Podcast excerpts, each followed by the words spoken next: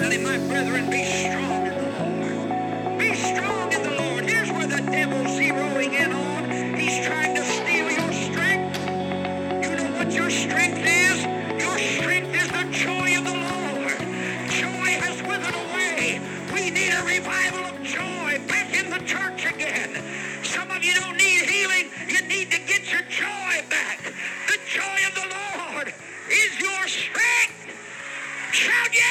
Me, somebody. My God, if you can't praise God in that church where you are, get out of that church. Praise Him on the sidewalk. Praise Him in the mountaintop. Praise Him on the seashore. Praise Him under the tent. God's people have joy, which is our strength. Hallelujah. The joy of the Lord is our strength. Today, welcome to the podcast. Today's title is Strength from Praise.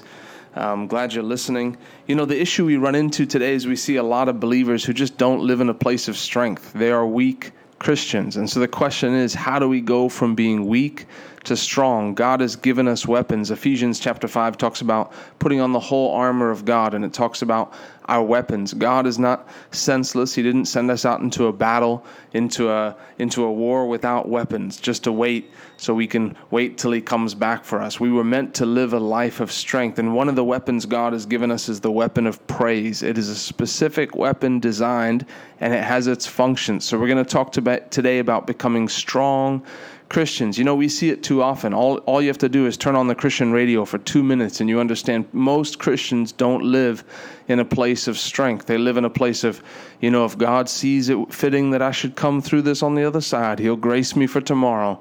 You know, if the good Lord willing and the creek don't rise, and I'll see you tomorrow.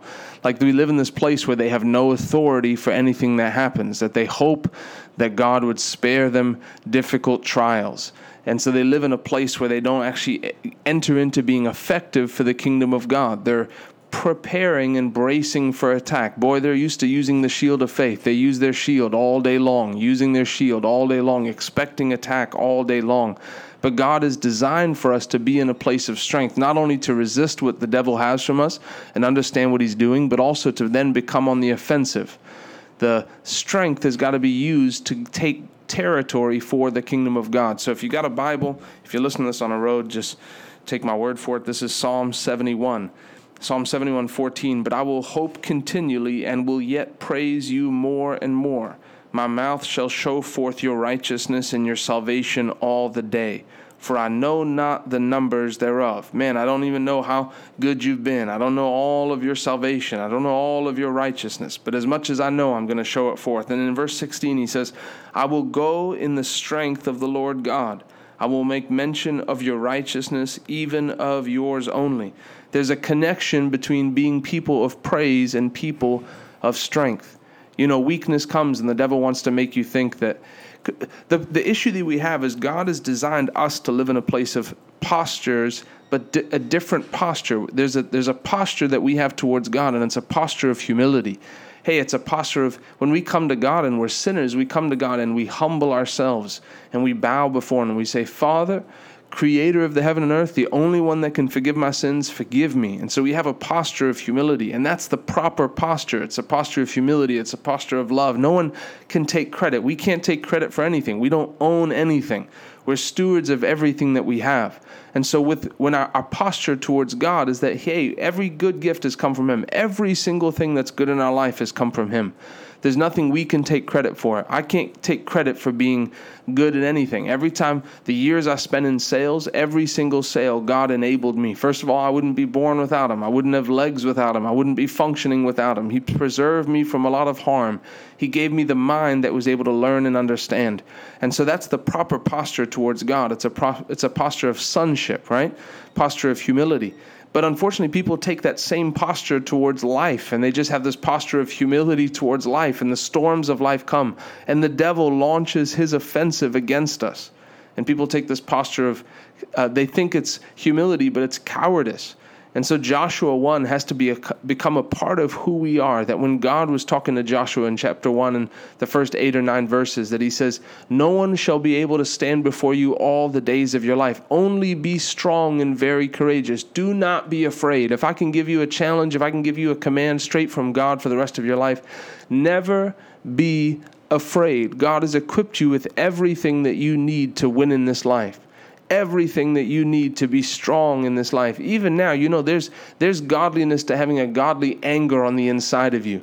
When I was a young man, when I was a young man, when I was three years old, rather, when I was three years old, my father died. The devil took my father's life. He took it. My father took his own life, committed suicide when we were back in South Africa.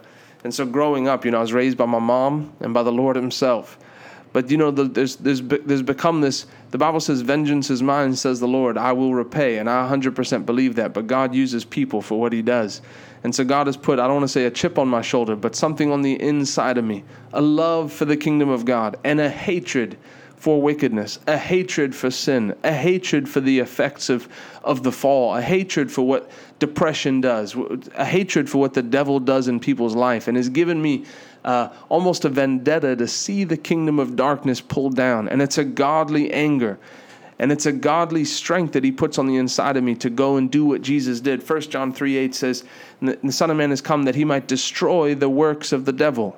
And we are there at the same time, in the same place here on this earth, called to do the same thing. That once we get born again, it's not a life just of waiting till Jesus comes back. You know, I'm just trying to make it through. You know, it's a mark of being a child that you need prayer for everything. You need help in everything. Children need help in everything. Need help getting dressed. Need help making their own lunch. Need help. I mean, some adults need help making their own lunch, but need help in everything. And so it's when you grow up that you can start to stand on your own two feet. God has given us keys to be able to stand and live in a place of strength. One of those keys is praise. Praise is actually a weapon. So I'm going to walk you through a few things that praise does. The Bible says that He gives us the garment of praise for the spirit of heaviness. One of the things that God has specifically set apart for praise to do is to break heaviness. You know, in, in an atmosphere of sadness is where the devil can come and put sickness. The devil can work in that atmosphere. So that's why when people get sick, that's why I believe Jesus had to get those people out of the room because they were mourning, they were wailing. And so he kicked them out of the room before he raised that, that little girl from the dead because that atmosphere of sadness, the atmosphere of doubt, the atmosphere of sorrow is a breeding ground for the works of darkness. Some people, that's why, man, I think I believe churches that don't have praise time, they miss out because worship honestly, you can come into worship sad and leave worship sad. You can come in and be like, Lord, my life is a mess. I, but Lord, you know what I'm going. And there's some of these worship songs that are built for the for the melancholy, right? Melancholic people of, of, of our generation. And people are like, oh, you know, we, we had a whole worship night. We just spent three hours in worship. And I'm not knocking that. Worship has its purpose. But praise is we get outside of ourselves and it's almost a little bit over the top. And we choose to uh, no matter what we're going through, no matter how difficult or how hard it's been, to lift up our voice to God Almighty. People say, man, I, you know, I don't know why their worship is so long. Praise and worship takes so long. They're in there for 45 minutes or an hour just praise and worship. I don't know. I don't feel like I got anything out of that. Well, that's good. You you weren't supposed to get something out of that. Praise and worship is not designed for you. It's designed for God. I'm not trying to get something out of praise and worship. I'm here to praise the living God. But what what praise actually does is it's a weapon that'll break the, the, the garment of heaviness. The Bible says, put on the garment of praise for the, excuse me, the spirit of heaviness. It actually breaks it. It's a weapon that God has given us. There was a person that I ministered to a while back, and, and she was seeing like, she was having these dreams, and it was like these, um, almost like these demonic things were coming to her in her sleep and I prayed and I rebuked it. And then I knew because she was still sitting there like sorrowful. And I said, All right, it's time to praise. Stand up and praise with me. And it was awkward because everyone was just sitting down in the room. The service had kind of ended and I was just talking to her at the one side. But I said, Praise with me. And so I'm, I'm willing to praise at all hours of the day. So I just started going for it. And, and I and I heard back from her. She came up and said, "You know, I want to." This was a different time. She came up and said, "I want to thank you because I understand why you had me to pray." She said, "I understand it." She said, "My my." She didn't call him a counselor, but my whatever this therapist said, I used to have anxiety, but I can tell that you don't have anxiety anymore. And I said, you know what? The day's going to come, you're not going to have a therapist. And not only that, but God's going to use you to bring other people through that. You'll be able to see the spirit of heaviness on people, the spirit of anxiety and the spirit of fear. And you'll be able to come and use it as a weapon. That's part of what redemption means, is God takes the parts of your life that were that the devil tried to take you out in. For me, it was with my father. It was with it was in my mind, and God will use it and let that be a weapon that I can that I can uh, knock the devil and his kingdom back with. Not only will you come out of that, there's a Second Corinthians chapter one talks about that. That the comfort you are comforted with, that you'll be able to comfort others with as well. And so that's the plan that God has for your life. The areas in your life that you consider a weakness, mark it down not only are you going to is it not going to be a weakness but god's going to use it as a great area of your strength. Not only is that thing that you think oh it's just been in my family for years this drinking issue this lust issue this whatever it is not only is it not going to be a weakness that you'll deal with all the days of your life but god is going to use it and fortify you as you trust yourself to him as you trust yourself to your, his presence as you begin to even praise god for deliverance. He's going to use it as an area of victory. I want to tell you mark my words today. He's going to use it that you'll bring other people through in that area. But we have to make a decision, a conscious, conscious decision to praise the Lord. There's a scripture that says we bring a sacrifice of praise. You know, there's times where things go very good and then it's easy to praise. But then there's times where things are not going good. But you know what? That's a weapon that God has given us to come out the other side. You know why?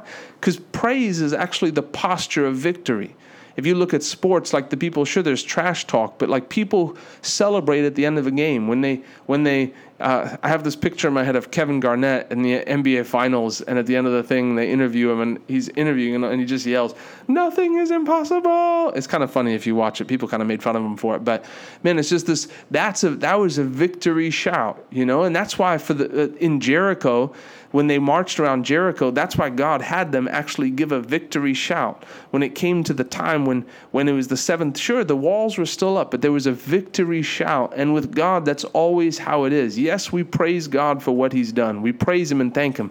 But praise is a voice of faith, it's victory before you see the victory. Praise is saying, I got the victory on the inside of me before I even see it. And so, for some of you, you've been waiting for the Lord to do something in your life, and it's time to stop waiting and it's time to start praising.